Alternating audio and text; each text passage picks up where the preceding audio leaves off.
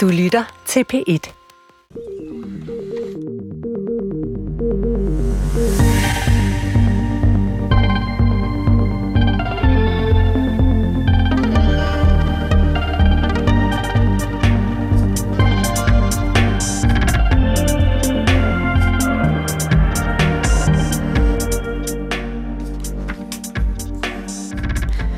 Velkommen til Ring til regeringen. Mit navn er Marie Bjerre, og jeg er minister for digitalisering og ligestilling i SVM-regeringen.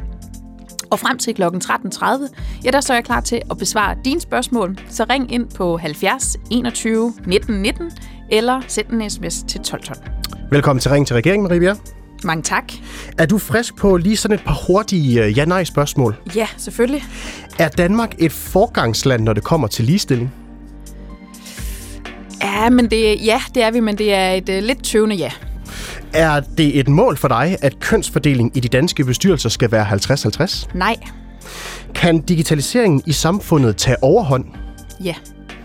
Okay, lad os lige starte med det første. Ja. Altså, øh, ja, men i forhold til, hvorvidt Danmark er et øh, forgangsland for ligestilling? Jamen, vi er jo et forgangsland for ligestilling på mange måder. For mig, der handler ligestilling om, at vi har lige muligheder. Det handler ikke om 50-50 repræsentation, men at vi har lige muligheder. Og det har vi jo i høj grad i vores samfund i dag. Det har vi i hvert fald i vores lovgivning. Der er lige muligheder for kvinder og mænd. Men omvendt kan vi også se i vores kultur, at der ikke er lige muligheder. At man øh, måske kigger lidt skævt til kvinder, øh, der forsøger at gøre sig gældende i toppen af samfundet. Vi har også et problem med mænd, der i alt for høj grad mislykkes i bunden af vores samfund, der er overrepræsenteret i statistikker som ensomhed, misbrug, alkohol. Mm. Alle de ting, man ikke vil være overrepræsenteret i. Og meget af det, det handler om vores kultur. At vi ikke... Øh, øh, vores, og vores forventninger til hinanden, og der ikke er lige muligheder der. Så derfor er der stadigvæk rigtig, rigtig meget at arbejde med. Og vi kan også se i forhold til de lande, vi sådan normalt sammenligner os med, der ligger Danmark faktisk ikke så godt repræsenteret. Men når du så siger, at det her det handler også i høj grad om lige muligheder, så er, du så, stadig, så er det så stadigvæk ikke et mål for dig, at der skal være 50-50% kønsfordeling i bestyrelser. Hvorfor ikke? Jamen, jeg tror grundlæggende set, at der er forskel på mænd og kvinder. Øhm, og der, der kan være forskel på... Øhm, på en interesser og hvad det er for nogle brancher, øh, man har lyst til at interessere sig for. Øh, nogle steder øh, er det måske mere naturligt med flere kvinder end, end flere mænd, og omvendt andre steder. Øh, men jeg tror på, det, det, det ligestilling handler om, det er, at vi har lige muligheder. Vi har lige mulighed for at gøre os gældende. Og det er der ikke i dag. At vi har så få kvinder, der gør sig gældende i toppen af samfundet, det er ikke et udtryk for, at kvinder ikke har lyst til at gøre sig gældende. Mm. Spørger man kvinderne selv, ja, så er lysten der helt bestemt. Men man oplever, at man øh, ikke bliver bedømt på samme måde. Eksempelvis så ved vi, at mænd i høj grad bliver bedømt på deres potentialer, hvorimod kvinder bliver bedømt på, hvad de allerede har leveret. Mm. Øh, der er også det, vi kalder børnestraffen. Man bliver straffet for at få børn. Det er så kan der være en forventning om, åh oh, nej, nu går kvinden på lang barsel, og samme forventning er ikke til mænd. der heldigvis ved at blive rettet op på kulturelt med øremærket barsel. Men alle de her forventninger øh, eller manglende forventninger, der er til mm. kvinder. Eksempelvis, det kan også være, at man skåner kvinder, efter man er kommet tilbage fra barsel, og tænker, ah, nu skal du lige have en lidt nemmere opgave, nu sætter vi dig ikke på de svære. Så derfor er det nemmere at gøre sig gældende i vores samfund, på grund af de normer øh, og kulturer, forventninger, vi har til hinanden. Mm. Og alle de her ting, det er jeg sikker på, det får vi rig lejlighed til at tale mere om i løbet af udsendelsen. Men du er jo også minister for digitalisering, og ikke kun for, for ligestilling. Hvorfor, øh, si, hvorfor synes du, at, øh, at digitalisering i samfundet godt kan tage overhånd? Jamen, øh, jeg er grundlæggende set optimist, øh, når vi taler om digitalisering. Jeg tror, at digitalisering har kæmpe potentialer for os, både for vores virksomheder, men sådan set også i den offentlige service, hvor vi kan effektivisere, hvor vi kan gøre vores administration langt, langt nemmere, løse nogle af de kæmpe udfordringer, vi har i forhold til, at vi mangler arbejdskraft. Vi kommer til at kunne gøre ting meget nemmere med kunstig intelligens. Mm. Øhm, men når jeg så alligevel siger, at det kan tage overhånd, ja, så er det særligt, fordi jeg er bekymret for den magt, vi har givet tech-giganterne, den datadrevne økonomi, vi har fået, hvor vi giver rigtig, rigtig meget information videre til vores tech-giganter. Og det betyder jo dybest set, at vi hver især kommer til at leve i sådan nogle filterbobler på sociale medier, hvor vi, hvor vi hver især ser øh, et billede af virkeligheden. Jeg ser det, der interesserer mig, du ser det, der interesserer dig. Hvad gør det ved vores samfund, at mm. vi ikke har den samme referenceramme, at vi ikke er fuldt ud oplyst? Og som, som liberal politiker fra Venstre, ja, der er jeg meget optaget af friheden, og at man, man er man er en oplyst borger, man har mulighed for at tage del i samfundet, man har sin frihed, og man ikke bliver manipuleret. Og det er der altså en mulighed for, når vi har givet tech så frit spil. Så derfor synes jeg godt, det kan tage overhånd. Mm. Øh, og der synes jeg faktisk også, vi er nu. Øh, øh, Digitaliseringsstyrelsen, som hører under Digitaliseringsministeriet, de lavede i efteråret en undersøgelse af de 11.000 mest kendte hjemmesider, brugte hjemmesider i Danmark. Øh, og 9 ud af 10 af de hjemmesider, de sendte faktisk information videre til tredjepartsindehaver, som eksempelvis Google øh, og Meta, før man overhovedet accepterede cookies. Så der er altså ret meget information, der ryger videre om os hver især. Uden vi har nogen idé om det, faktisk. Ja, uden vi har nogen idé om det. Og vi ser det på sociale medier med algoritmer, øh, der er designet til at fastholde en på skærmen. Fordi sociale medier, hvad er det? Jamen, det er jo en platform, der sælger indhold og reklamer. Så jo længere tid du kan være på den platform, jo bedre forretning er det for dem. Det er ikke nødvendigvis særlig godt for os som mennesker. Øh, så derfor synes jeg, at der er nogle steder i samfundet, hvor det har taget overhånd. Mm-hmm. Og lad os se, om det er noget af det, som lytterne interesserer sig for i dag. Fordi hvis du lige er tunet ind på P1, så lytter du til Ring til regeringen på P1, som er lytternes direkte vej ind til magten. Og frem til 13.30, så sidder minister for digitalisering og ligestilling Marie Bjerre fra Venstre klar til at svare på dine spørgsmål. Og er der noget, øh, Marie Bjerre, som lytterne ikke må spørge dig om? Jeg tror, de må spørge mig om alting, men det er ikke sikkert, at jeg kan svare på alting. lad, os se, lad, os, lad os se, hvad, hvad lytterne de er interesseret i i dag. Velkommen til Ring til regeringen. Mit navn er Mathias Pedersen.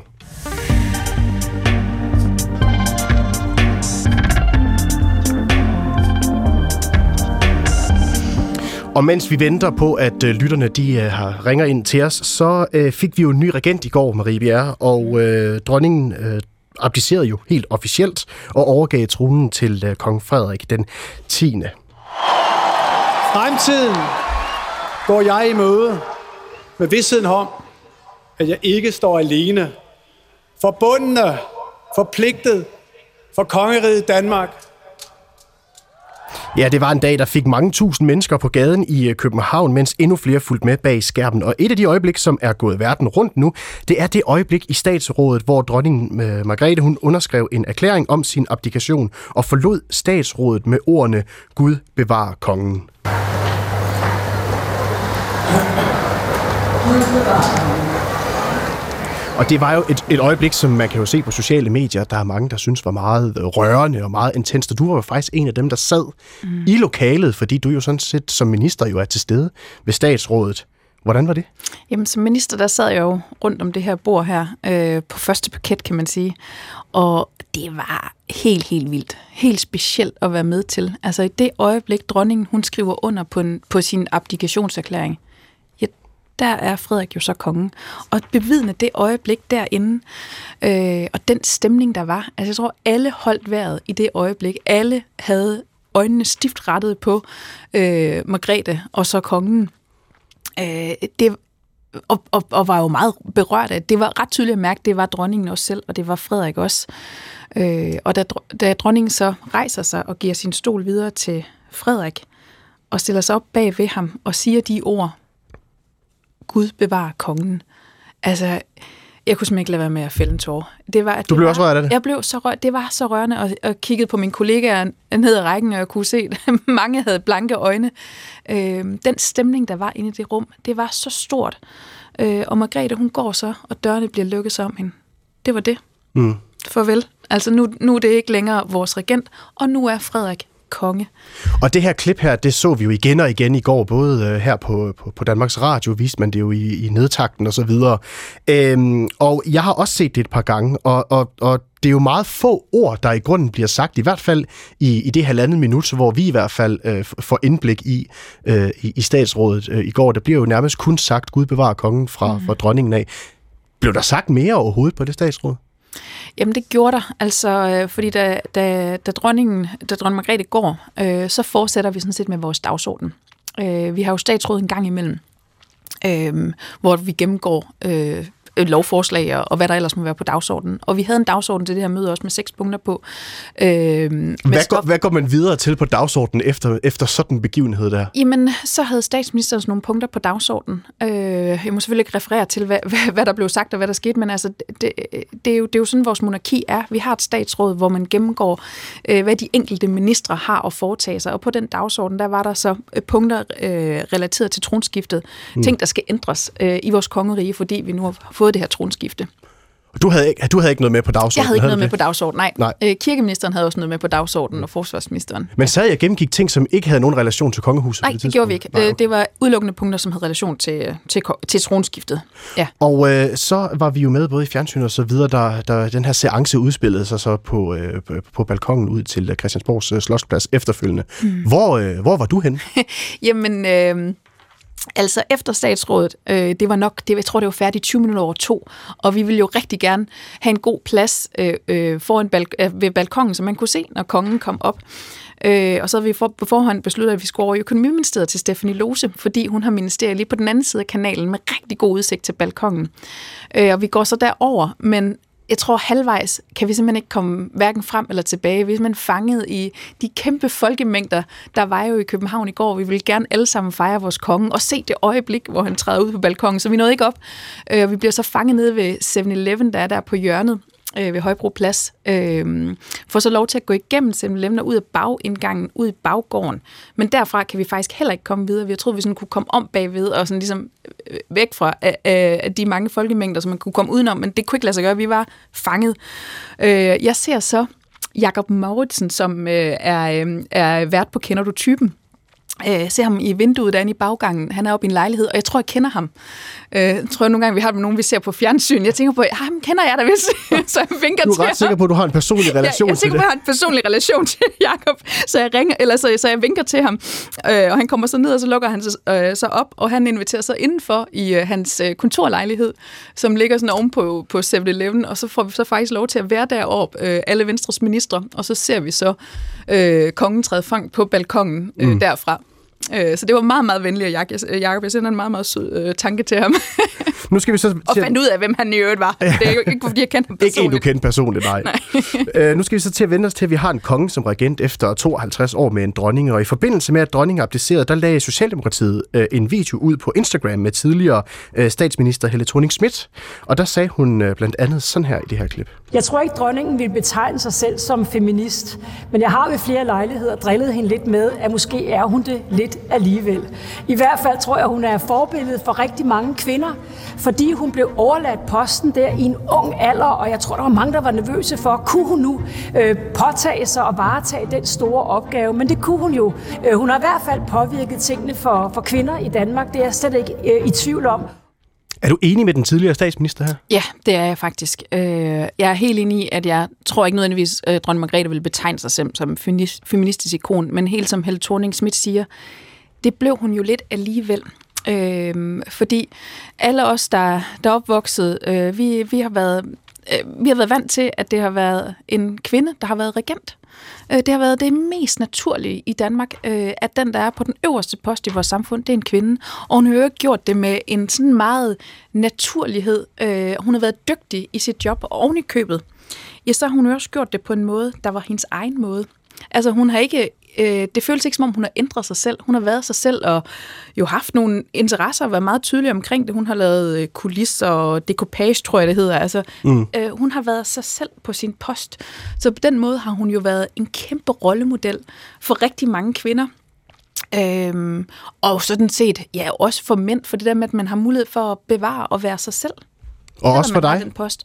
Hun har i høj grad også været det for mig. Øh, jeg var så heldig, da, da jeg var fem år gammel, der øh, skulle der åbnes en udstilling på Energimuseet i Tange, og der blev jeg valgt i legestuen til at være den pige, der skulle overrække hende blomster, da hun så kom og åbnede den her udstilling. Og det fik jeg lov til at jeg var så spændt og glædede mig helt, helt vildt øh, over at skulle sige goddag til dronningen og give, give hende blomster, og det gjorde jeg så. Øhm, og efterfølgende så øh, fik mine forældre et billede af den der chance der, hvor jeg giver hende en buket blomster og giver hende hånden, øh, som blev indrammet og hang hjemme i vores entré. Øh, så jeg har sådan ligesom kunne se på, på dronningen øh, hver dag i, i mit barndomsliv. Øh, har haft en stor betydning for mig, og jeg tror også en inspiration. Altså det der med, at og for mange piger øh, i min generation, øh, og før og efter, altså, at man har en kvinde på den post, øh, det skal man slet ikke undervurdere betydningen af for vores samfund. Øh, det gør noget for vores ligestilling. Nå, øh, Marie, ja, nu har vi to snakket rigeligt, øh, og øh, ikke, nu bliver det heller ikke mere om øh, kongehuset for nu. For er du øh, klar til at skulle hilse på den første lytter? Det kan du tro. Jamen, så lad os da gå i gang. Yes.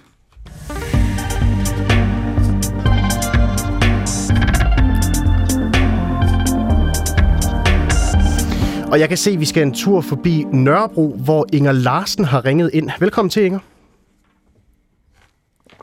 Inger Larsen, er du ja, med os? Tak skal, du, tak skal du have. Velkommen til, Inger. Du har et spørgsmål til ministeren. Ja, du nævnte barsel i dit indlæg, da du startede.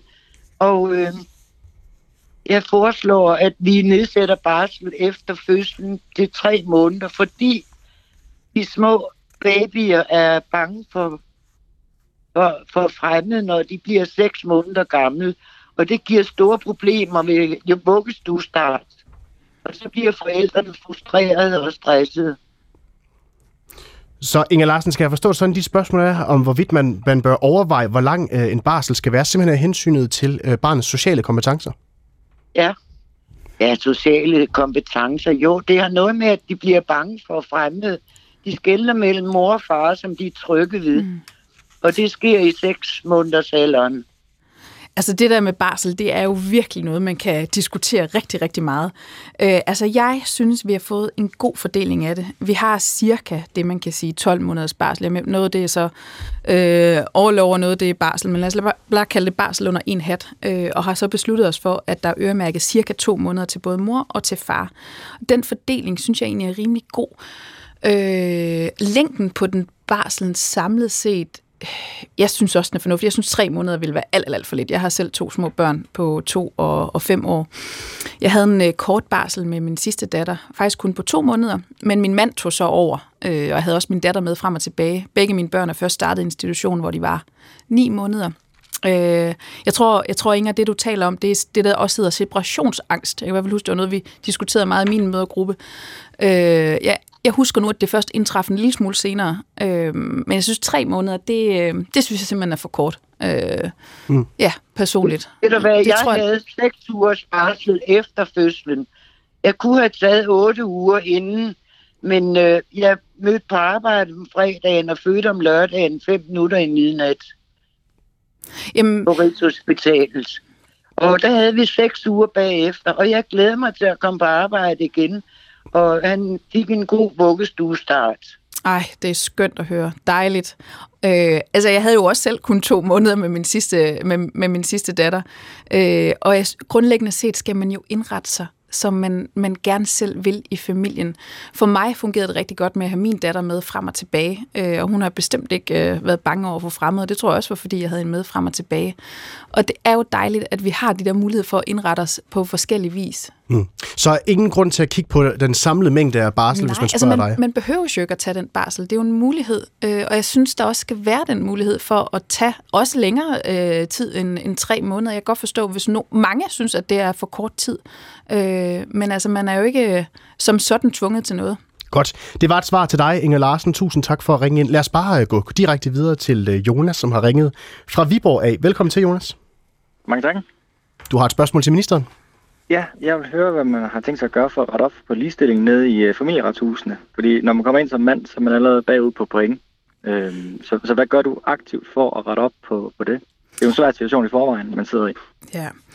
Tak for spørgsmålet, øh, som jeg synes er, er meget, meget relevant, også for mig som ligestillingsminister. Øh, det er jo rigtigt, der er en udfordring i, i forhold til, til mænd, øh, når vi ser på skilsmisser, der meget, meget ofte mister kontakten til sine børn. Det er noget af det, som øh, jeg ved, mine gode kollegaer kigger på over i Socialministeriet, øh, hvor de også har kigget på det her med forældrefremmedgørelse, altså hvis den ene... Mm. Øh, øh, øh, gør, øh, gør faren fremmed over for sit barn. Øh, altså, det er jo ikke okay, og det bliver vi nødt til at kigge på. Øh, det er jeg sådan set meget optaget af, øh, og det har jeg været fra starten af, da jeg blev ligestillingsminister, fordi jeg synes, ligestilling, det handler om både mænd og kvinder. Det handler også om mænd, det handler ikke kun om kvinder, det handler også om, at mænd skal have mulighed for at tage del i forældreskabet, mm. og være den far, man mm. gerne vil være. Jonas, når du siger, at faren allerede er bagud på point øh, på forhånd, hvad mener du så med det? Det mener jeg med, at, at man, man, man, man vurderer mænd ud fra, at øh, man bliver bare set på som 1900, en mand fra 1924. Man bliver ikke vurderet på nye øjne, altså hvor, hvor manden er en aktiv del i familien mm. i 2021, eller jeg havde 24. Øh, man bliver bare ligesom sat til side, og man laver sådan en default, at man bare tænker, at jamen, det er moren, der er bedst for børn, og det er sådan set ligegyldigt, så, så, man, så, man, så man nede på familieretshuset, så, så er man ligeglad med, om, om man har indrettet sit arbejdsliv efter at være der for sine børn, og Øhm, så, så, så lige meget hvad man kommer med, hvad man har gjort for at indrette sit liv efter man har børn, og, og man får familieliv til at hænge sammen, så, så bliver det bare vurderet, man bliver bare vurderet som, som for ringe. For ringe. Og er det, øhm, er det noget, du selv har erfaring med, Jonas? Ja, ja, ja. ja. Mm. Øhm, det er også derfor, jeg ringer ind. Øhm, ja, klart. Og, og Øhm, så, så, så jeg har bare fået... Min oplevelse med familieretshuset, det er jo bare, at man bare bliver skubbet til side. Du, du, du altså udsat for direkte mandehad øh, og faderhad mm. øhm, og, øh, af dem, der sidder nede i familieretsrådet. Jamen, det er jo... Det, ja. ja tak, tak fordi du, du ringer ind og, og deler de oplevelser med os. Ja. Øh, selvom de, de, de gode mennesker, der arbejder i familieretshusen, de skal jo behandle mor og far ens. Øh, men det, at, at fædre, du er ikke den første, der siger det til mig, men at der er så mange, der oplever, at man ikke bliver besøgt, mødt på samme måde, at man faktisk ikke har mm. de samme muligheder, det gør et kæmpe indtryk. Øh, og det er også derfor, jeg tøver lidt, når jeg siger, om øh, vi er et forgangsland, når det handler om ligestilling, fordi der er bare på nogle områder i vores samfund, hvor man, selvom vi egentlig skal i lovgivningen, så skal vi jo behandle hinanden lige, men mm. alligevel, at man kommer ind og føler, at det her, det er jo sådan lidt, som du, du siger, det er jo mere med forventninger, at man måske har nogle fordomme til, at sådan er en far, øh, og at, at mor er bedre, eller hvad det nu kan være. At man har de der forventninger på samme måde, som jo kvinder har oplevet i mange, mange år, når det handlede, på, øh, handlede om at gøre karriere, at mødt, mm. med, mødt med de der fordomme. Og det er jo det, der gør, at vi ikke har ligestilling, og derfor er det så vigtigt, at vi har en ligestillingsminister i det her land. Og, og hvad, hvad gør vi så ved det i forhold til at sørge for, at øh, bedre kvinder bliver set på ens i familieretshus? Jamen, det er jo ikke noget, vi kan løse, løse sådan med snuptagsløsninger. Altså, jeg tror, det handler om en kulturændring, øh, hvor vi alle sammen bliver meget, meget mere bevidste om, hvordan er det, vi ser på hinanden, og at vi reelt ser lige på hinanden. At vi forsøger at komme udenom de der fordomme, som vi jo alle sammen har. At vi automatisk har indlejret, at Nå, om det er nok mor, der er bedst til at have børnene.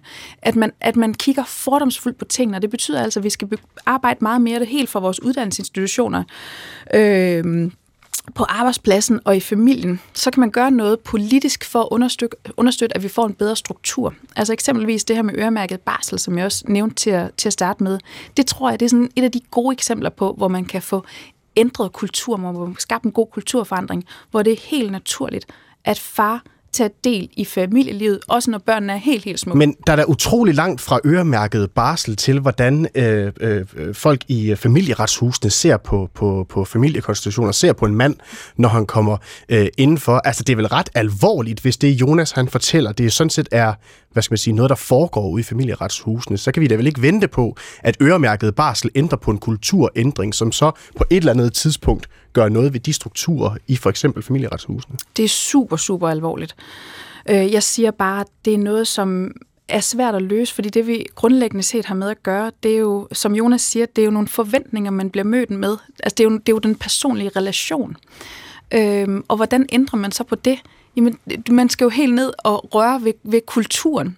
Til gengæld, hvis man lykkes med det, så er det langt, langt stærkere, end vi overhovedet kan gøre noget som helst politisk. Øhm, og, og jeg, jeg tror, det her, det er, jo, det er jo for at give et eksempel på, hvor, hvor jeg tror, her har vi virkelig noget, hvor vi kan ændre strukturen og få skabt en kulturforandring. Mm. Jonas, hvad siger Men, du? Jamen, jamen, jamen jeg, jeg, jeg, vil bare, jeg vil bare sige, hvordan, altså de konsekvenser, det har for, for, øh, for, hvad hedder det, for det forhold, man har til sine børn, ved at, at, man, at, at familieretshuset har sådan syn på, på, på fædre, det er jo, at det ødelægger det gode forhold, man har til sine børn, fordi man bliver jo adskilt mm. fra sine børn. Øh, jeg har en, øh, en, en fire, hvad hedder det, det hedder en, øh, jamen jeg, ser, jeg, jeg er weekendfar, mm. øh, og, og, og det har bare ødelagt mit forhold til mine børn, altså det der nærvær, øh, man har øh, med sine børn, øh, og en hverdag, øh, og, og det, det, det, det vil have været, hvis, hvis vi havde en ordentlig kontur nede, nede i familieretshusene, hvor man ligesom så på, på, på mænd og kvinder ens, altså, så, så har jeg haft en, en meget bedre udgangspunkt. Det, mm. det er jeg overbevist om. Jonas, tror du, øh, det er den kulturændring, der skal til? Det, ja, det, det, det, det tror jeg. Øh, jeg tror, jeg tror at den, den øh, uddannelse, som de sidder med nede i familieretsrådet, at, at den er, den er ikke øh, opdateret. Øh, jeg, jeg, jeg tror på, at de kører på nogle gamle præmisser, øh, som der ikke er Øh, der, der, der er nok at være gode en gang, men de er ikke, øh, de er ikke up to date. Hmm. Øh, Så har du et det- råd, du kan give videre til øh, øh, ministeren for ligestilling, når vi nu har hende i studiet? det, det er jo svært, men, men, men jeg synes jo, jeg synes jo, at man skal, at man skal virkelig øh, få det her ligestilling herop, og altså mere, mere, mere skub på det, mm. øh, og, og meget mere fokus, fordi det går ud over folks liv, og det er det, og det, er det kæreste eje, man har her i livet. Øh, det, det er det vigtigste, vi har, det er vores børn. Og, og, og, og man bliver øh, øh, altså fuldstændig pille fra hinanden dernede. Og så kan man se lidt i statistikkerne med, hvorfor mænd øh, er, øh, så er repræsenteret i alkohol. Og, og øh, altså, det, det kan jo være en, et udspring af det her, når man går igennem skilsmisser, og ens Mm. børn bliver taget fra Må jeg, må jeg ikke bare sige kæmpe tak for, at du ringer ind med netop det her. Øh, og hvis jeg må tillade mig også at give en øh, opfordring til alle de andre mænd, øh, som måske er i samme situation, og blande jer i debatten, fordi hvis vi skal lykkes med den her kulturændring, hvor vi ser ens på mænd og kvinder, og at mor og far er lige så gode i familien, øh, så kræver det, at sådan nogle mænd som dig, Jonas, stiller jer frem og er modige og siger det. Så jeg vil bare sige tusind, tusind tak. Øh, for det er, jeg synes, det, men det gør så ondt at høre. Mm. Øh, at Men er kun- det her ikke også dit job som minister at skulle sætte fokus på sådan noget der? Fordi det lyder mit- da som om Jonas han er rigeligt at se til. Det er da i allerhøjeste grad mit job, øh, og jeg gør alt, hvad jeg kan for også at presse på den debat. Fordi hvis vi skal have den kulturforandring, så skal vi jo netop tage debatten. Øh, og mænd skal insistere på, at de vil have lov til at være far øh, og råbe op, når vi siger, at her der føler vi faktisk ikke, at vi bliver mødt med de samme forventninger. Fordi det er det, ligestilling grundlæggende handler om, det er, at vi møder hinanden med de samme forventninger. Og forløbig, så skal du have tusind tak for at ringe ind til dagens program, Jonas. Jamen, det var så lidt, og tak fordi I vil høre på mig. Tak. Og øh, hvis du vil igennem til øh, ministeren for digitalisering og ligestilling, Marie Bjerre, så skal du altså ringe ind på 70 21 19 19, eller du kan sende en sms til 1212, som en lytter, der hedder Laurits, har gjort. Han har skrevet en sms til, til dig, Marie Bjerre, der lyder sådan her. Jeg arbejder på en dansk offentlig arbejdsplads, men har også tilknytning til en tysk offentlig arbejdsplads. Min danske arbejdsplads betaler millioner og atter af millioner til Microsoft for at bruge deres e-mail-løsning Outlook. Den tyske bruger en gratis open source løsning. Hvorfor betaler det offentlige Danmark så mange penge til Microsoft, når gratis alternativer findes? Med venlig hilsen, Laurits. Oh, det ved jeg ikke, om jeg kan svare på. Øh, jeg kan måske svare sådan lidt mere generelt. Altså, det er jo rigtigt nok, øh, at de her store tech-giganter, som eksempelvis Microsoft, øh, de har fået en enorm stor dominerende stilling på markedet, og det kan være svært at konkurrere med. Og det gør jo, at priserne øh, ryger, ryger i vejret. Øh, det er noget, vi er meget opmærksom på, også fra europæisk side, øh, hvordan vi får skabt noget mere konkurrence på markedet. Øh, det er blandt andet derfor, at vi har vedtaget dataforordningen, som stiller krav om, at de her store virksomheder, de skal, de data, man, man føder ind, dem ejer man sådan set selv, og skal kunne levere tilbage, så man kan komme over til en anden udbyder. Det ændrer bare ikke på, at der er en enorm usund konkurrence i markedet, og det er nok det, det her det er et tegn på. Hmm.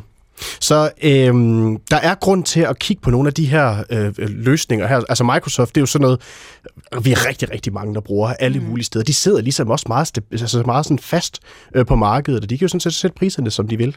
Ja, det er en stor udfordring, at vi ikke har mere konkurrence på markedet. Øh, og samtidig så stiller vi jo også enormt store øh, krav til sikkerhed med god grund. Øh, det kan jo være, det er derfor, man har valgt øh, den løsning. Det skal jeg ikke kunne sige lige specifikt. Øh, men det betyder også, at det er svært at komme ind på markedet. Øh, og der forsøger vi jo, om man kan sætte nogle rammer op, hvor vi får, kan få skabt noget mere konkurrence, så vi kan få nogle bedre priser. Konkurrence er generelt, generelt altid godt. Så har øh, Sten Carlsen ringet fra Aarhus af. Velkommen til, Sten. Jo, tak. Og du har også et spørgsmål til ministeren. Ja. Øh, Er du bevidst om begrebet øh, solstorme og dets konsekvenser for vores samfundsstruktur? Ja, jeg synes godt, jeg har hørt om det som, øh, som klimaoverfører. Ja, jeg, er, jeg er civilingeniør og har haft specialiseret mig i øh, pålidelighed af elektroniske systemer, herunder datasystemer. Og øh, jeg kan fortælle, at i 1860'erne, der havde vi en solstorm, kom der en solstorm, som fik samtlige øh, telegrafstationer ud over prægen øh, til at gå ud i brand samtidig. Det var forholdsvis øh, beskeden, hvad, hvad det forvoldte på det amerikanske samfund på det tidspunkt. Men hvis jeg så sådan lige skal skitse op, hvad det ville betyde, når den næste kommer, og vi ved ikke, når, når den kommer. Vi ved bare, at den kommer på et eller andet tidspunkt. Og Sten Carlsen, jeg, jeg vil gerne udstille min totale uvidenhed øh, her i, øh, i radioen. Kan du ikke lige prøve at forklare, hvad en solstorm er? En solstorm er et udbrud, ligesom- nærmest et vulkanudbrud på solen, som bringer meget store mængder af, af ladninger, elektriske ladninger, ned mod, mod, mod jorden. Og flyve til eller transmissionstiden er cirka 8 minutter. Mm. Men vi har ikke nogen, nogen, nogen forvarsel, fordi det, det er den samme tid, som, som lyset er om at komme herned. Og hvad når, det så kommer til, når det så kommer til jorden, så spreder det sig ud omkring polerne og ned og over jordklodens overflade og laver voldsomme elektromagnetiske felter. Så, så stærke felter, at de inducerer spændinger, der, der står alt vores elektronik ihjel. Eller- og det passer så ikke helt, fordi der findes nogle enkelte steder, for eksempel bunkeren i Karup er sikret, men ellers er, er der stort set ikke noget, er det nogle få, ganske få målerum rundt omkring, der er sikret, som vil overleve. Og så spørger du her, Sten Carlsen, hvad, om, om det er noget, regeringen tænker i at, at, at, at beskytte sådan noget kritisk infrastruktur mod for eksempel solstorme? Jeg, jeg, jeg tænker, prøv at, at, at tænke konsekvensen igennem for vores økonomiske system, vores monetære system. Vi, når, hvis vi overvejer at, at, gå, at gå fra mm. konkrete pengesedler og til, og til udelukkende de, de, øh, dig- digital repræsentation, jamen så står vi uden, uden penge, Mm. mm. et system, et, uden, uden hospitaler, uden transportmidler. Og, og øh, konsekvenserne er jo uoverskuelige for os. Godt. Altså at det med vores sikkerhed og vores, øh, vores digitale øh, kritiske infrastruktur, det skal der jo være ordentlig sikkerhed omkring. Øh, jeg kender ikke specifikt til, øh, hvad der skulle være beredskab i forhold til, øh, til solsomme. Jeg tror måske også øh, lige præcis den del vil høre, høre til over i Forsvarsministeriet. Øh, så jeg kan, ikke, jeg kan ikke svare så specifikt lige i forhold til solstorme, hvad der skulle ligge af beredskaber i forhold til det på vores, vores kritiske infrastruktur. Øh, jeg kan bare sige som digitaliseringsminister, det med, at vi har et godt beredskab, og vi beskytter vores kritiske infrastruktur, er ekstremt vigtigt, og det bliver jo endnu mere vigtigt i takt med, at vi bliver mere digitaliseret. Mm. Ja, og, og det er jo det, man kan jo... Man, et øjeblik, et øjeblik. Jeg- Sten, Sten, Sten, et Jeg har øjeblik. Jeg har faktisk ikke forstået. Jeg har åbenbart sagt det forkert. Det, der, det, der er nødvendigt, det er, at vi, vi får bygget hardwaremæssigt og lavet komponenter omkring øh, den, hver enkelt øh, telefonlinje eller, øh, eller mm. datalinje. Øh, Så, så det er ikke beredskabet alene. Det de kan sådan set holde, holde fri, når, når, det er over, øh, når det er bygget op. Øh, Det er, det, det er noget, som, som skal Mm. være på plads på forhånd. Ja, men, men, men, men det er det samme. Altså, øh, altså vi bliver nødt til at have, være, være tilstrækkeligt gearet i forhold til de risici, der er øh, på vores infrastruktur. Øh, både hvis der er noget, der går galt, men sådan set også forebygge, at noget kan gå galt. Øh, og jeg, jeg kender som sagt ikke til, hvad der, hvad der skulle være specifikt i forhold til lige præcis øh, solstorme. Nej, men, men hvis man nu prøver at kigge på det lidt øh, bredt set, jo, som, som, som jo også er noget af det, som Sten siger, så bliver vi jo et mere og mere digitalt mm. samfund, og nu øh, om, om, om ikke så længe, så afskaffer man jo også 1000 kronesedlen, fordi at øh, man skal måske i højere grad bruge dankort og så videre, men hvis der så sker en større katastrofe, eller øh, i tilfælde af hybridkrig, eller noget i den stil, så kan vi vel godt stå med nogle udfordringer, hvis for eksempel, at øh, internetforbindelsen eller strømmen ryger for eksempel på national plan. Jamen, det er jo rigtigt. Altså det der med, at vi bliver mere digitaliseret, det gør os jo også mere sårbare over for, øh, for cybersikkerhed eller, eller ender hændelser, der skader vores øh, kritiske digitale infrastruktur. Øhm, og derfor er det jo noget, der har stor bevågenhed øh, både hos mig, også i Forsvarsministeriet, og også de krav, vi stiller til vores digitale produkter. Eksempelvis øh, behandlede vi sidste år det, der hedder Cyber Resilience Act, hvor man går ind og stiller krav til digitale produkter, så der, det lever op til nogle visse krav, er mere sikret i forhold til, til de her angreb, der kan være øh, i produkterne. Øhm, altså, men, men der vil jo altid være en eller anden risiko. Man kan jo ikke eliminere det, det fuldstændigt. Mm. Øh, vi skal have et acceptabelt risikoniveau, fordi alternativet er jo, at vi ikke havde et digitalt samfund. Og det tror jeg ikke, der er nogen af os, der ønsker os. Øh, det, at vi er et så digitalt samfund, det er jo det, der har gjort, at vi står der, hvor vi står i dag, øh, fordi vi kan så mange ting med det digitale. Stel Carlsen, civil, gammel civilingeniør fra Aarhus. Tusind tak for at ringe ind på 70 21 19 19. Vi haster videre til øh, Helen Marete Pedersen, som har ringet fra Klampenborg. Velkommen til. Tak. Og har du et spørgsmål til ministeren? Jamen, det er i og for sig mere, om, om øh, det indgår i hendes overvejelser, at de lange barselsårlover, de går jo ud over andre familier. Hvis man nu for eksempel er selvstændig erhvervsdrivende og har øh, yngre mennesker, der så bliver gravide og får overlov ansat, jamen så har man et problem med at besætte den, øh, de funktioner, som den pågældende øh, hvad, øh, hvad hedder det, arbejder i. Men det betyder jo, at de her øh, øh, de andre de skal arbejde mere, fordi man kan ikke få en kvalificeret erstatning. Altså, hvad har man tænkt på, på den problematik, og måske gøre noget ved den? Øh, jamen, det er jo rigtigt. Det er jo det, jeg tror, vi kalder det øh, børnestraffen. Altså det med, at man er, øh, er på barsel øh, øh, kan jo være enormt vanskeligt øh, for virksomheden, øh, og det gør så også, at... Hvad betyder barnestraffen? Bare jamen, lige sådan... jamen, det er børne, eller børnestraffen, altså det med, at kvinder jo i høj grad er dem, der tager den længste barsel.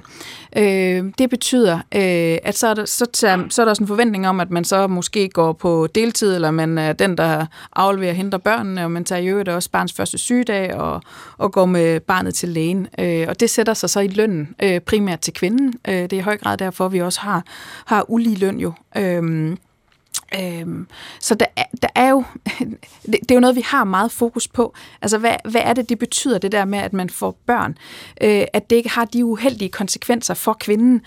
Øh, fordi vi ønsker jo et samfund, hvor man har lyst til at få børn, hvor der er mulighed for at få børn, hvor vi har et rumligt arbejdsmarked, hvor man kan få børn, og hvor man kan tage den barselsårlov, men gerne vil have, hvor man kan indrette sin familie mm. efter det. Og noget af det, som... som og, og Helen, Helen Marie, nu må du rette mig, hvis, hvis det er, jeg, jeg, jeg tolker det, du siger forkert, det er, at der er jo også, hvad skal man sige, nogle udfordringer i forbindelse med lang barselsoverlov for for eksempel selvstændige erhvervsdrivende, som måske ikke kan finde ja. den samme, samme kompetence, når man skal ud og finde sin uh, erstatning i sin virksomhed. Er, yes. er det korrekt forstået? Ja, og ministeren svarede ikke på det, jeg Nej, sagde. Øh, det, er, det er sådan set rigtigt nok. Øh, jeg nåede ikke at svare på, på dit spørgsmål. Altså, det er jo så, for, at det ikke øh, skal have utils, for store utilsigtede konsekvenser, ja, så har vi jo barselsrefusion. Altså, hvis man går på barselsoverlov, så arbejdsgiver kan få en barselsrefusion. Og i øvrigt, så har vi jo forsøgt med den øremærkede barsel at få det fordelt mere ligeligt. Øh, så der, så for arbejdsgivers synspunkt, jamen, der er der jo samme risiko for, hvis man har en ung kvinde eller en ung mand ansat, der er samme risiko for, risiko for at med, vedkommende, jeg håber, I kan se det i godsetegn, mm. Øh, situationstegn, jeg forsøger at lave, øh, at, at der er en risiko for, at vedkommende øh, går på barsel, uanset om man er mand eller kvinde, så man i hvert fald er stillet lige, at det skal ikke gå mere ud over kvinder, end det går ud over mænd. Altså, jeg tænker i og for sig, ikke mænd og kvinder, jeg tænker over de, øh, på de familier, hvis, hvor den ene bliver nødt til at arbejde meget mere, fordi der mangler simpelthen arbejdskraft i firmaet. Det går ud over deres familier, ikke? Ja, altså, øh, der er jo mulighed for, at man får barselsrevolution øh, på firmaet. Jo, det er penge. Vi taler om tid her, ikke? Ja. Og sådan altså, vil... hvis man går fra en 50 timers arbejdsuge til en 70 timers arbejdsuge, fordi man bliver nødt til at lave det arbejde, som den, der på overlov plejede at lave, ikke? Kan man gøre noget her, Marie Bjerre, eller er det bare øh, er det vilkårene? Jamen altså, jeg synes, jeg synes i virkeligheden, man kigger lidt for snæversynet på det, hvis, hvis det, at man går på barsel i en rumtid, det gør så, at, øh, at det er helt skidt øh, for virksomheden. Det kan jo være, at man så til gengæld kommer tilbage med nogle andre kvaliteter, efter at man har været tilbage på barsel. Og helt ærligt, vi skal da have et arbejdsmarked, der kan rumme, at man tager barsel, og også længere barsel end to eller tre måneder, som man gjorde for 30 år siden. Mm. Der er vi heldigvis, vil jeg sige, et andet sted i dag. Det er ikke det, jeg siger. Jeg siger, hvad vil du gøre for de familier, hvor man bliver nødt til at arbejde meget mere? Bortset fra en eller anden reduktion, som jo ikke øh, spiller ret meget rolle. Men jeg er i tvivl om, det er familien, der skal arbejde mere, dem der er på barsel, eller det, det er de familier, det er der den, er kollegaerne, det er den der fam- er på... Ja, præcis. Det er, er den familie, som har øh, en kollega for eksempel på arbejdet, som tager på barsel. Så skal, den, så skal den person, som så skal, skal dække det hul, hvis ikke man kan finde den kvalificerede arbejdskraft, arbejde endnu mere. Det er det, som vores lytter spørger om. Okay, altså ja, hvis jeg har en kollega, der går på barsel, så skal jeg så arbejde noget mere. Jo, men det er jo delen af, og, og, og det er jo sådan at være i, på et arbejdsmarked, og et del af et fællesskab i øvrigt. Altså vi løfter i flok, når der er en, der har behov for noget hjælp, ja, så er vi andre, der kan tage en ekstra tørn, hvor man måske er et andet sted i livet og kan tage den ekstra tørn. Altså det er helt ærligt en del af at, at, at være med i et fællesskab. Det var et svar til dig, øh, Helde Merete Pedersen fra Klampenborg. Tak for at ringe ind til dagens... Uh... Jo, hej. Øh, så får du en sms her, øh, Marie Bjerre. Der er en lytter, der skriver her, jeg bryder mig ikke om de nye barselsregler er blevet til, fordi de er påtvunget fra EU. Det burde være danske politikere, som laver barselsregler i Danmark. Jeg vil meget gerne tage barsel som far, men jeg synes, at den øremærkede øh, barsel burde ændres til øh, to år, så man som familie har mere medbestemmelse i brugen af barslen. Hilsen Søren, far til øh, to. Det her med, at EU kommer og skal diktere, hvordan øh, danske familier skal indrette barslen. Hvordan kan det være? Jamen, det er jeg sådan set enig med Søren i. Øh, det burde ikke være EU, der var kommet med den regulering. Det burde have kommet fra danske politikere selv. Det burde der have været et flertal for i Folketinget, for det er ubetinget den rigtige vej at gå i forhold til at skabe mere ligestilling. Og jeg synes faktisk heller ikke, det er et EU-spørgsmål. Øh, det med øremærket barsel, altså øh, det består hvis ikke øh, subsidiaritetsprincippet, som jeg tror, det hedder.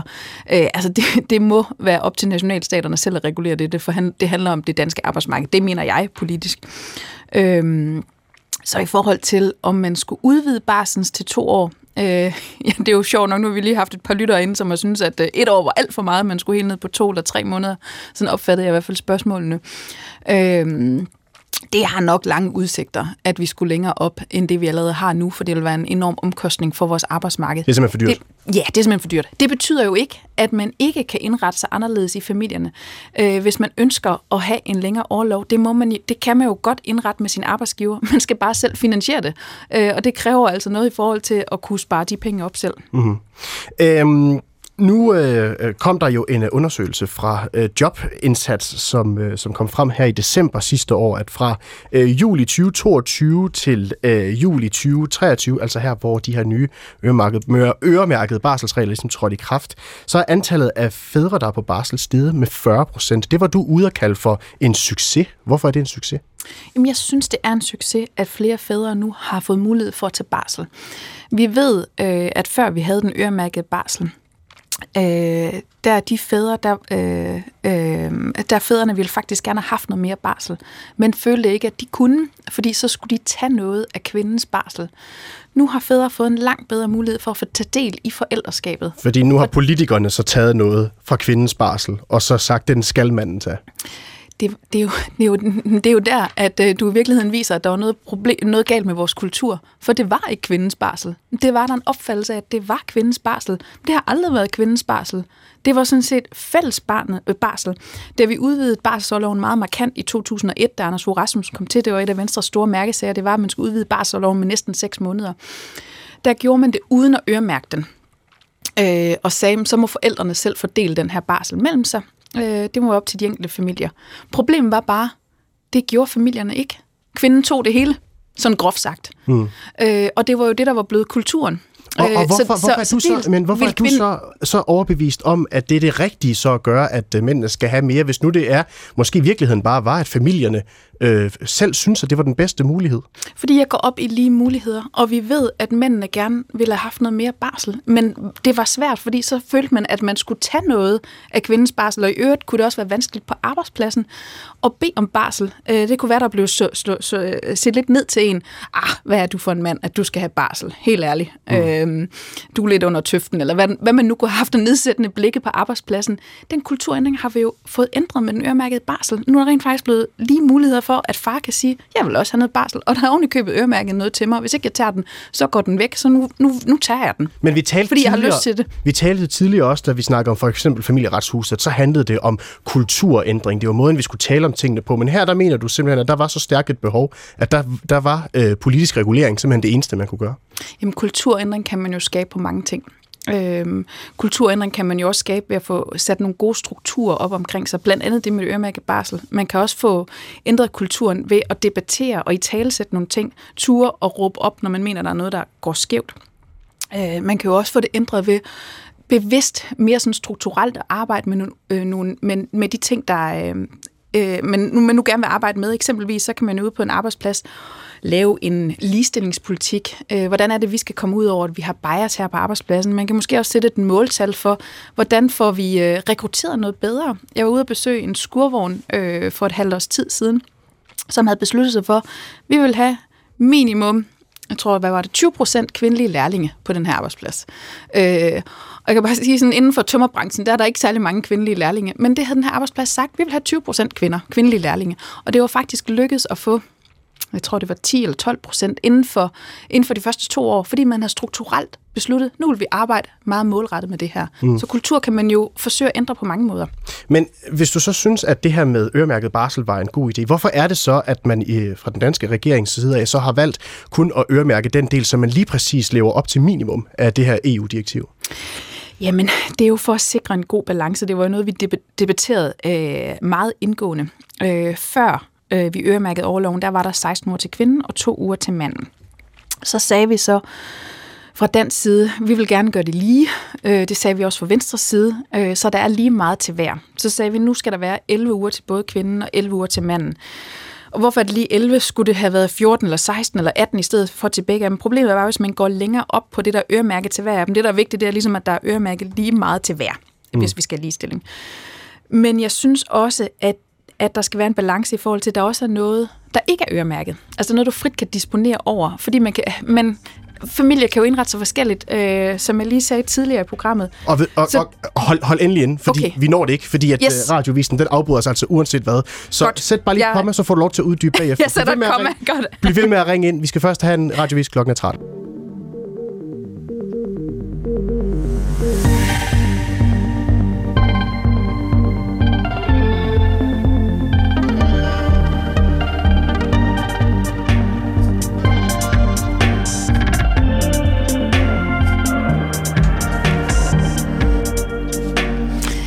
Velkommen til Ring til regeringen, og mit navn er stadig Marie Bjerre. Jeg er minister for digitalisering og ligestilling i SVM-regeringen for Venstre. Og frem til 13.30, ja, der står jeg klar til at besvare dine spørgsmål. Så ring ind på 70 21 19 19 eller send en sms til 1212. Marie Bjerg, lige før vi blev afbrudt af radiovisen, så var vi inde på det her med øremærket barsel. Og du synes jo sådan set, det var en succes, at der er flere fædre, der har taget noget af den her øremærkede barsel. Og det førte mig så hen i et spørgsmål, der handlede om, hvorfor er der så ikke mere af den barsel, der ligesom er, der kan blive øremærket øh, øh, til mænd, så de måske delte den fuldstændig 50-50? Ja, det er fordi, jeg synes, det er en god balance, vi har fundet, hvor der er 11 uger øremærket til mænd og 11 uger til kvinder. Og så er der en god portion, som er til fri fordeling. Der kan mor og far selv vælge, hvordan de vil fordele det. Øh, jeg synes, man skal passe på med at øremærke for meget, fordi der skal også være mulighed for at indrette sig forskelligt. Familier er forskellige. Øh, for mit eget vedkommende, øh, da jeg holdt overlov med vores, øh, den, øh, den mindste datter, ja, der tog jeg faktisk kun to måneders overlov, fordi jeg var medlem af Folketinget. Jeg havde ikke lyst til at tage længere overlov. Man ved ikke, hvor længe man er så heldig at være medlem af Folketinget, så derfor havde jeg lyst til at få mest ud af den, den mandatperiode, jeg nu havde. Øh, og det gjorde så, at min mand tog noget mere. Og sådan på alle mulige måder kan der jo, kan der jo være forskellige hensyn i en familie. Øh, og det skal der også være mulighed for at indrette sig forskelligt. Så du synes, der hvor I landede nu, det er en fin balance, og der er ikke udsigt til, at, øh, at du i hvert fald kunne finde på at ændre på de regler?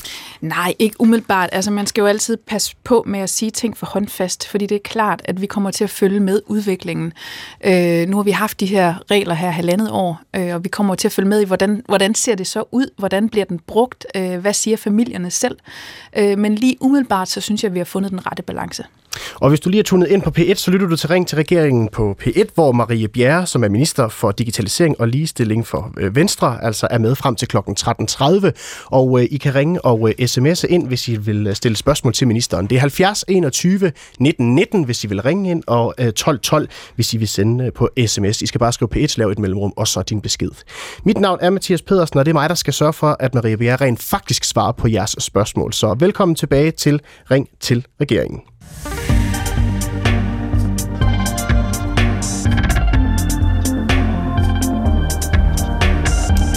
Og vi er så heldige, at der stadigvæk er nogen, der har valgt at blive hængende på den anden side af radioavisen. Og en af dem, det er uh, Inger Rasmussen, som har ringet ind fra Sydfyn af. Velkommen ja. til, Inger. Tak for det.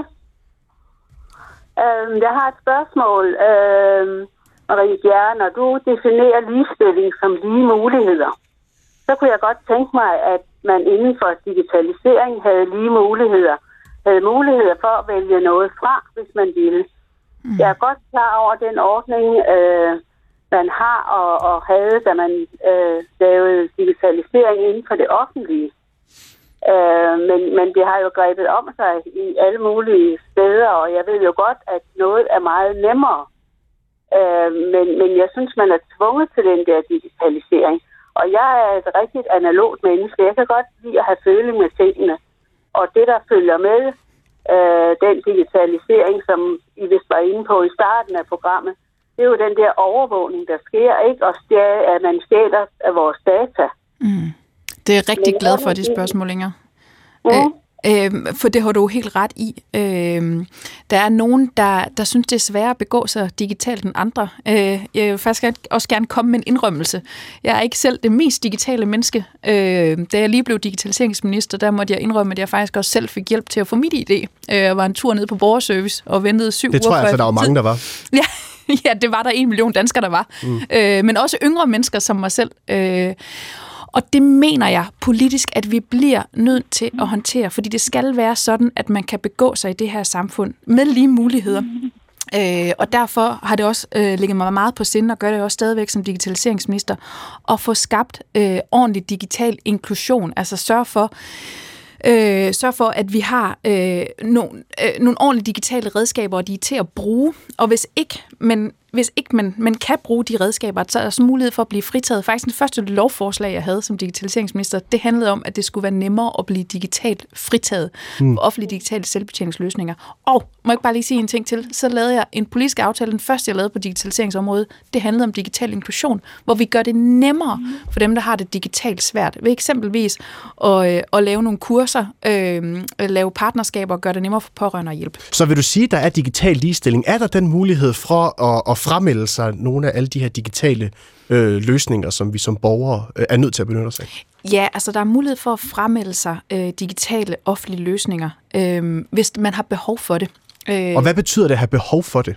Jamen det betyder, at jeg kan eksempelvis, altså, øh, jeg kan ikke sige, at jeg bare vil have, nu vil jeg ikke længere have digital post. Øh, ligesom man heller ikke kan sige, nu vil jeg have alting på et blot papir. Altså, øh, hvis man godt kan finde ud af at bruge de digitale redskaber, øh, ja, så er det også det, der bliver stillet til rådighed. Øh, det er nu engang en forudsætning for, at vi kan have den digitale infrastruktur. Det er jo, at der er så stor opbakning. Men har man behov for at blive fritaget, så er det vigtigt for mig at sige, at så skal man naturligvis have mulighed for så også øh, at blive fritaget. Øh, Men så... Ja, bare prøv at komme, Inger, kom.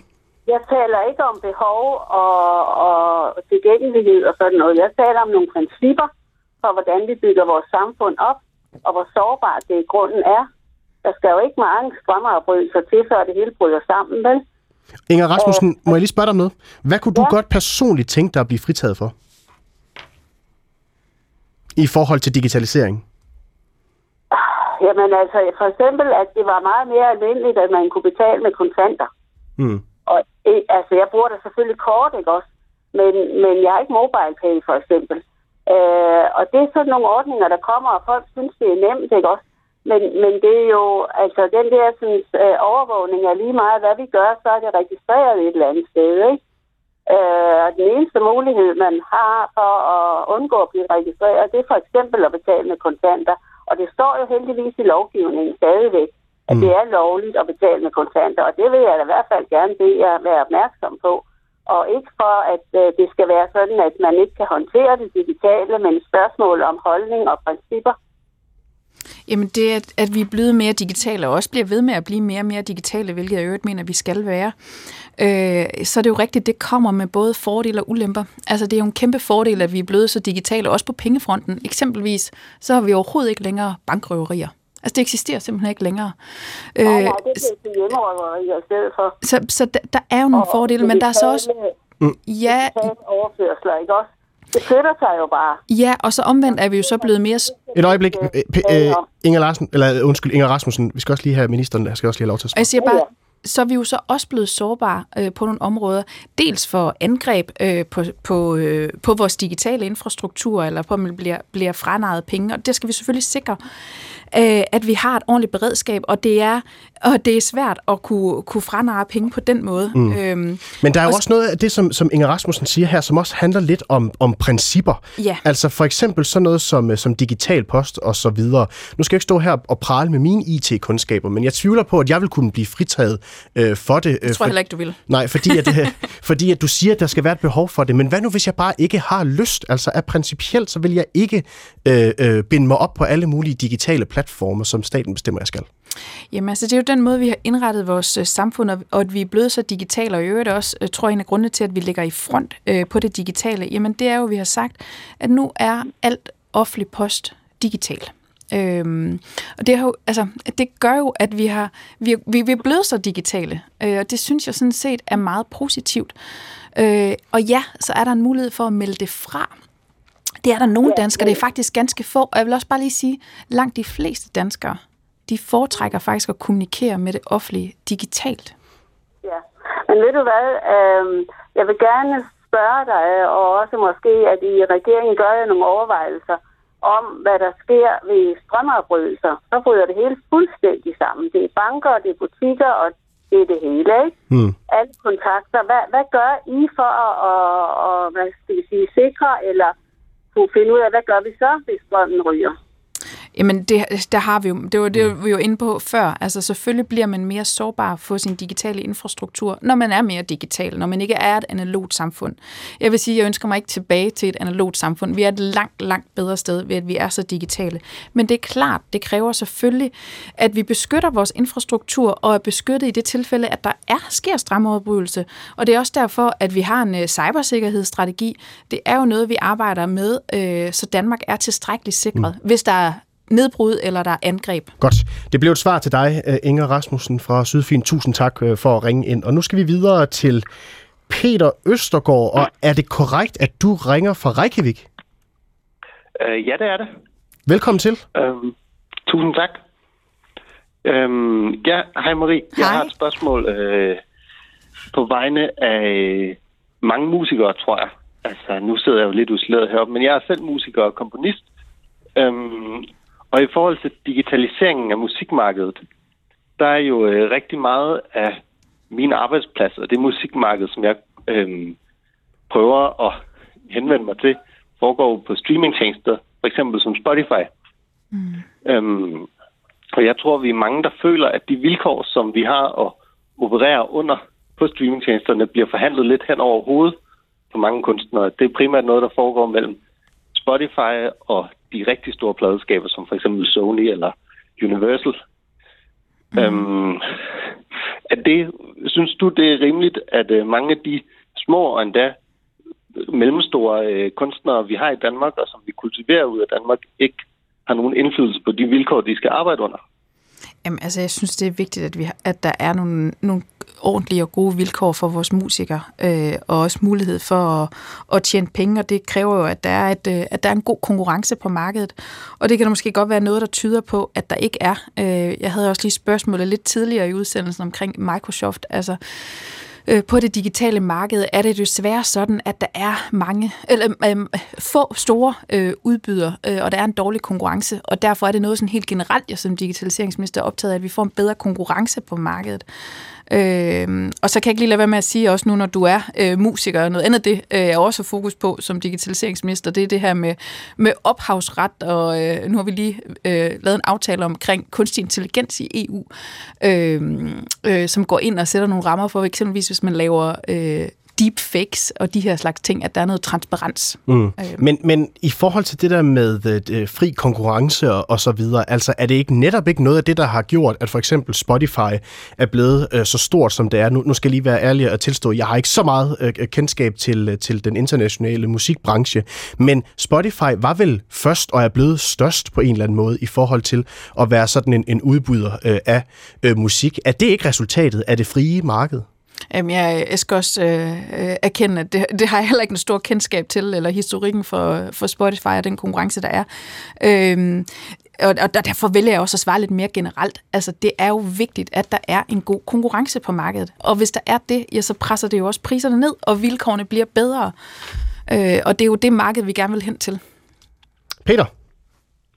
Jamen, er det så ikke også... Øh hvad kan man sige, dit ansvar, eller måske også Jacob Engel Schmidt, det er jo svært lige at placere, men politikernes ansvar at gribe ind over for et marked, der ikke virker optimalt? Jo, altså det er jo, gener- det er, det er jo, det er jo sådan mere et markedsspørgsmål. Altså vi har et øh, godt velfungerende indre marked.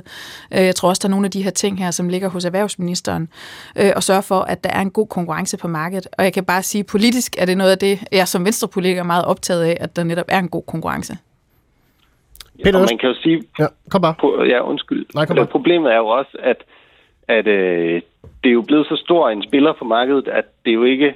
Det er svært at øh, træffe et valg om ikke at være tilgængelig på mm. streamingtjenesterne, fordi man jo nærmest bliver usynlig, øh, som jo er, hvad kan man sige, det man i al verden prøver ikke at være som øh, lille artist eller som mellemstor artist. Ja. ja, det forstår jeg godt. Ja, jeg, jeg er bange for, at jeg ikke har bedre svar. Mm. Nej, ja, det, Peter Østergaard, det var, det var det svar, øh, du fik, øh, men tusind tak for at ringe ind øh, helt fra Reykjavik af. Det var slet. Så skal vi videre til uh, en øh, uh, sms her. Der kommer en, uh, det er en lidt længere en, men uh, hold fast, uh, Marie Bjerre. Det er fra uh, Henrik, der skriver fra Frederiksberg. Han skriver uh, således, Hej Marie Bjerre, der er alt for mange dårlige eksempler på, at det offentlige udstiller og deler data til industri og forskere. For eksempel, at Digitaliseringsstyrelsen vil dele rejsekortdata eller deling af sundhedsdata med videre. Det vil være ok med krav om anonymisering, men og nu bliver det lidt, uh, lidt teknisk, så jeg håber, du kan hjælpe her, men K11-anonymisering er jo en illusion, når eksperter kalder K300 for anonym. Så fortsætter I og minimum, undskyld, når, når eksperter kalder K300 øh, for minimum, så fortsætter I, øh, regeringen og Digitaliseringsstyrelsen med at dele data på den måde, og dermed ødelægger borgernes tillid til offentlig datahøst. Med venlig hilsen, Henrik. Altså en, en Henrik her, som er nervøs for, at staten med nogle af de her mange IT-løsninger, altså øh, deler personlige data, borgernes personlige data, uden at have en decideret grund til det og mulighed for at være anonymiseret. Øh, jamen, altså, øh, der, der sætter vi nogle rammer op. Det er jo også derfor, vi blandt andet har GDPR. Netop at sikre, øh, at man ikke deler data eller udstiller borgernes data, og det skal man som borger øh, kunne være tryg ved. Øh, jeg, jeg er godt klar over, at der er nogle historier, hvor, øh, hvor det desværre ikke har været tilfældet. Men det skal der selvfølgelig være styr på, at man ikke deler øh, borgers data, personlige data. Øh, de skal jo deles i en form, hvor de er anonymiseret. Øh, og der vil jeg så sige, når vi er derhen, ja, så er det jo sådan set godt, at vi får delt nogle data, at vi stiller data til rådighed, så vi netop kan få skabt noget mere innovation. Altså, vi vil gerne stille offentlige data til rådighed, men det er klart, at det skal ske. Det kræver en form for, for anonymisering, det der er tilstrækkelig. gør det 100 procent. Altså, og er det sådan i dag? Øhm, det tilstræber vi jo i hvert fald, øhm, både for, for Digitaliseringsstyrelsen, som, øh, som jeg er ansvarlig for, men jo også ude i, i de offentlige myndigheder og i kommuner og regioner. Mm. I sidste uge der kom øh, mediet Version 2 jo med en historie om, at dat, øh, hvad hedder det, Digitaliseringsstyrelsen har indsamlet persondata på alle øh, 5,8 millioner danskere i forbindelse med tilblivelsen af det digitale sundhedskort. Mm. Og det gjorde de altså, selvom at det kun er 2,3, øh, i en kun 2,3 millioner danskere, som har fået det her gule sundhedskort øh, over på øh, telefonen ved at downloade Digitaliseringsstyrelsens app. Og øh, Digitaliseringsstyrelsen har sådan set før øh, fået kritik, øh, fordi at de i, øh, i en lignende praksis, altså i forbindelse med tilblivelse af kørekort, appen simpelthen øh, har, øh, hvad skal man sige, brugt og hentet øh, persondata fra borgere, som ikke har tilmeldt sig den her mm. øh, øh, service her. Så er det her et eksempel på, at øh, det offentlige og staten simpelthen øh, bruger hvad hedder det, borgernes persondata uhensigtsmæssigt. Jamen, og så er det jo så også et eksempel på, at vi heldigvis har et datatilsyn, der fungerer godt, øh, der nu har ført tilsyn med Digitaliseringsstyrelsen i forhold til overholdelse af, af, øh, af databeskyttelsesreglerne. Øh, og jeg ved også, at Digitaliseringsstyrelsen arbejder meget hårdt for at få løst det her problem her, fordi selvfølgelig skal reglerne overholdes. Og de har også oplyst mig om, at det sådan set vil blive bragt i orden allerede her i januar måned. Mm. Men når de allerede har fået kritik for det en gang før i forbindelse med tilblivelsen af kørekortet, er, så, er det så ikke for dårligt, at den lignende praksis bliver taget i brug igen med sundhedskortet? Jamen altså, vi skal jo tilstræbe, øh, at, at der er tillid til, øh, at de offentlige myndigheder kan håndtere personlige data, øh, og at der ikke, at reglerne ikke bliver overholdt, øh, og at det ikke sker. Øh, og derfor er jeg sådan set også bare glad for, at man nu arbejder på at få løst problemet, og oven i købet øh, så ihærdigt og så hårdt, at, at, at det, vi sådan set regner med, at det er løst her i januar måned. Det synes jeg sådan set er meget positivt. Men forstår du så en lytter her, som, som, øh, som synes, det ødelægger tilliden til borgerne? Altså, når, bør staten ikke ligesom være dem, der går allerforrest i forhold til at sikre sig, at de her regler her, de bliver overholdt, når man laver digitale løsninger? Jo, det forstår jeg godt. Øhm, og, og det er jo også enormt ærgerligt og enormt beklageligt. Altså, der skal være styr på, at når det offentlige myndigheder har personlige data, så skal de være sikret, og de skal ikke udleveres. Mm. Og bliver de det, jamen, så skal der jo rettes op på det. Længere er den sådan set ikke. For der skal være tillid til, øh, til at det offentlige kan håndtere data. Hvis du lytter til, øh, hvis du lige tuner ind på PET, så kan du altså stadigvæk nå at ringe ind til øh, vores minister for ligestilling og digitalisering, Marie Bjerre fra Venstre. Og øh, en af dem, som har gjort det, det er Ejgil Fuglgaard. Velkommen til. Goddag. Øh, det er sådan set Egil Fuldgaard, det var næsten rigtigt. Nå, det beklager jeg. Hvad er så dit efternavn, Egil? Det skal vi lige have på plads så. Hulgaard, og det er stadigvæk ikke. Jeg sidder i byrådet i Furesø, og har også været kort inde i Folketinget, og det, der bekymrer mig, det er øh, de her lige muligheder, som jeg ikke synes, drengene har i vores uddannelsessystem. Vi har jo set en folkeskole, som, øh, hvor det konsekvent de sidste mange år, 20 eller mere, øh, har drengene et lavere karaktergennemsnit, når de går ud af folkeskolen. Og det sætter sig i resten af uddannelsessystemet i gymnasierne og især på universiteterne. Mm. Um, og det vil jeg høre, om det ikke var noget, som også bekymrede ministeren. Det kan jeg svare ja til. Jo, det er det. Øhm, og når jeg taler ligestilling, så taler jeg også både kvinder og mænd og drenge og piger, fordi det handler grundlæggende set om lige muligheder. Øh, og ligesom dig, så har jeg også set på vores øh, uddannelsessystem, og der er nogle tendenser, der bekymrer mig. Det bekymrer mig, øh, at pigerne har overhalet drengene i karaktergennemsnit, det er sådan set en ting, men at skældet også bliver større. Altså, vi taber simpelthen drengene i vores folkeskole. Og hvis vi ellers tror, at mænd, øh, drenge og piger er lige intelligente, altså, hvorfor er det så, at vi ikke gode nok til at indrette vores uddannelsessystem til at rumme drenge? Der blev også lavet en undersøgelse i efteråret, jeg mener, det var fra Kraka, som lavede sådan en fremtidsudskrivning, at om 20 år, så vil en tredjedel af alle kvinder have en lang videregående uddannelse, hvorimod det vil kun være en femtedel af alle mænd. Og jeg kan bare sige, at det bekymrer mig vanvittigt meget som ligestillingsminister, for der er jo noget, der tyder på, at vi så ikke har lige muligheder i vores uddannelsessystem. Præcis. Um, og hvad er så værktøjerne? Altså jeg, kigger, jeg sidder som, eller, i byrådet og kigger på folkeskolen, og kan ikke se, at der er en drift i retning af, at vi må korrigere denne her for, forskellighed i karakter. Uh, vi kan sådan set råbe og skrige i, i, i kommunalbestyrelsen. Vi kommer ikke rigtig igennem uh, med... Uh, vi trænger ikke igennem, vi har ikke værktøjerne. Så, så hvad skal der ske? Jamen, jeg tror, at nogle af tingene får vi løst med det kvalitetsprogram, som regeringen præsenterede i efteråret, hvor vi i højere grad vil frisætte skolen, hvor vi vil kigge på, på læreplanerne, øh, kigge på de mål, der er, øh, i det hele taget frisætte, vi vil også kigge på at få nogle flere praktiske fag ind, som er godt for drengene. Vi vil også kigge på, og det er så mere inde på mit område, men at, at få noget mere teknologiforståelse, også i de tidligere klasser, få det ind som faglighed.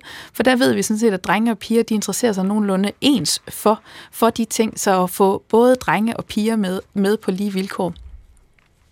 Men øhm, er der ikke også noget galt med, eller det er galt med, jeg ved ikke, hvordan jeg skal sige det, øhm, pænt, men har vi ikke en, en folkeskole, som øh, er så domineret af, af, af kvindelige lærere og dermed kvindelige normer, at det er et problem, og, hvordan, øh, og hvis du er enig i det, hvordan, går vi så, hvordan kommer vi så videre derfra? Jo, det tror jeg sådan set også er et af svarene. Altså, øh, noget af det kan vi, tror jeg, vi løser med det her kvalitetsprogram på folkeskolen, men der er helt sikkert også noget i, at vi har så kønsopdelt et arbejdsmarked, og det med, at man har brug for at kunne spejle sig i nogle rollemodeller. Øh, så der tror jeg også, der ligger noget. Øh, altså, jeg vil ønske, at vi havde et mindre kønsopdelt arbejdsmarked, at vi havde flere kvinder i det, vi kalder stemfag, og vi havde flere øh, mænd i det, der hedder velfærdsfag. Øh, stemfag, det skal vi lige have uddybet. Hvad ja, det? ja, stemfag, det er jo sådan de, de tekniske fag. Øh, altså det kan eksempelvis være ingeniør eller IT-uddannelser. Øh, den slags fag. Mm. Ejgil, øh, du sidder... Øh, hva, Undskyld, Egil, undskyld, det er jo der, det er der, den ligger. Egil, undskyld. Ja. Øh, du sidder i, øh, i byrådet i, øh, i Furesø. Øh, hvem sidder du for? Jeg sidder for et konservativ. Og hvordan taler I om det her øh, i, by, i byrådet, hvis du mener, det her det er et problem, I har? Jamen, jamen et, af, et af værktøjerne er jo netop en større frisætning af, af folkeskolen, fordi så kan vi rent faktisk gøre noget i kommunalbestyrelsen. Det har vi ikke mm. kunnet hidtil. Mm. Uh, men, men den anden vinkel, den kulturelle, den har vi altså svært ved at, at gribe fat i. Og, og en af de ting, jeg godt kunne forestille, altså nu, nu taler ministeren om, at vi skal have mere praktiske fag, fordi det er mere drengene. Og, og det, er jo, det er jo frygteligt, hvis vi er derhen, hvor, hvor drengene skal tage sig et praktiske fag, og kvinderne skal tage sig af de akademiske. Og, og beklager, hvis du sådan du hørte det, det var faktisk også for at få nogle flere kvinder interesseret i de fag. Øh, øh, jeg er jo også ligestillingsminister, og det der med teknologiforståelse, at vi får det ind noget tidligere, gør faktisk, at vi forhåbentlig kan få nogle flere kvinder med i det fag. Men, men det, der egentlig bekymrer mig, eller det som, der hvor jeg synes, at jeg kan, jeg, jeg synes, at undervisningen drejer, øh, retter sig for hårdt mod, mod kvinder, mod mm. pigerne og ikke mod drengene, og at man derfor meget tidligt sætter drengene uden for, øhm, øhm, uden for klasselokalet, var jeg ved at sige, altså uden for den akademiske læring. Og, og jeg synes ikke, at det er en problemstilling, som bliver taget alvorligt nok. Jamen, men, men det er jeg sådan set enig med dig i, øh, og, og de tendenser, der er lige nu, bekymrer mig. Øh, mm. Øh, og nu da du også sidder i byrådet, så håber jeg også, at I kigger på sådan noget som vejledning, for der ved vi også, at, øh, at piger og drenge bliver vejledt meget forskelligt i folkeskolen. Øh, altså bliver mm. øh, vejledt meget kønsstereotyp, øh, og det er jo også et sted, man kan sætte ind fra kommunalhold. Mm. Egil Fuglgaard. Ja, tak. Tu- tusind, tusind tak for at ringe ind til Ring til regeringen. Selv tak.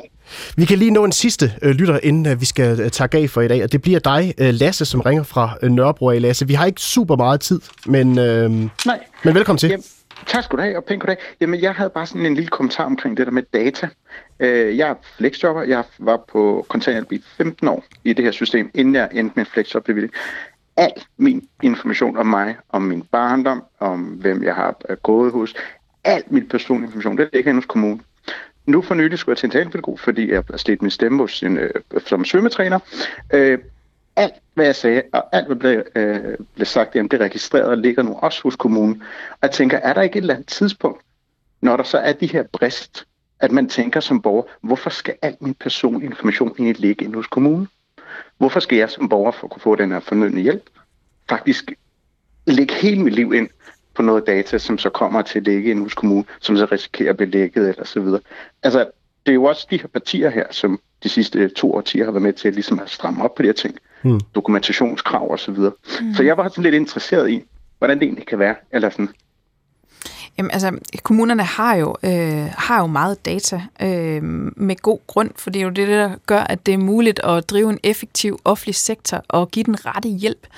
Øh, men man skulle gerne have tillid til, at kommunerne så øh, kan finde ud af at håndtere den data, og at der ikke sker læk. Øh, og der har vi jo så også et ansvar fra nationalt at sikre, øh, at der er de ordentlige rammer for det, og at der også bliver sat ind og ført kontrol og tilsyn med, at der ikke sker de her læk her. Mm. Men når man snakker meget fra regeringens side, er også om det her med, at man skal fjerne alle de der tunge administrative opgaver mm. og dokumentationsopgaver. Betyder det så også, at øh, en øh, hvad hedder det, borger som Lasse øh, her, han kan se frem til en fremtid, hvor der ikke ligger så meget øh, information omkring ham inde hos kommunerne? Mm, det ved jeg, det er ikke, det ved, det er jeg ikke sikker på, at jeg kan svare på. Øh, altså det vi blandt andet kan bruge kunstig intelligens til, det er jo at gøre alle mulige administrative processer meget nemmere, øh, hvor man ikke menneskeligt manuelt skal sidde øh, og finde oplysninger frem og, og kæde det sammen, men at man kan bruge kunstig intelligens til, til sådan beslutningsunderstøttende værktøj. Øhm, og der har man jo brug for data. Altså for at vi rent faktisk skal bruge den teknologi, har vi jo brug for den data, der ligger derinde. Øh, at man ikke skal ind og indhente den hver gang, man skal lave noget nyt. Så, så svaret her til Lasse bliver simpelthen, at, at man skal simpelthen sørge for, at sikkerheden blandt de her, i, i de her systemer her skal være markant bedre. Ja, jeg tror, det er nærmere der, vi skal hen, end at det er, at der er for meget data, men at man, man sørger for, at dataen er ordentligt beskyttet. Det skal den være.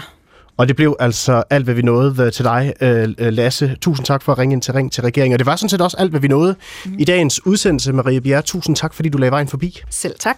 Marie Bjerre, som altså er minister for digitalisering og ligestilling. Den her udsendelse her, den blev sat sammen med hjælp fra Oline Kildegård og Siv Søby Rasmussen. Mit navn er Mathias Pedersen, og vi lyttes ved.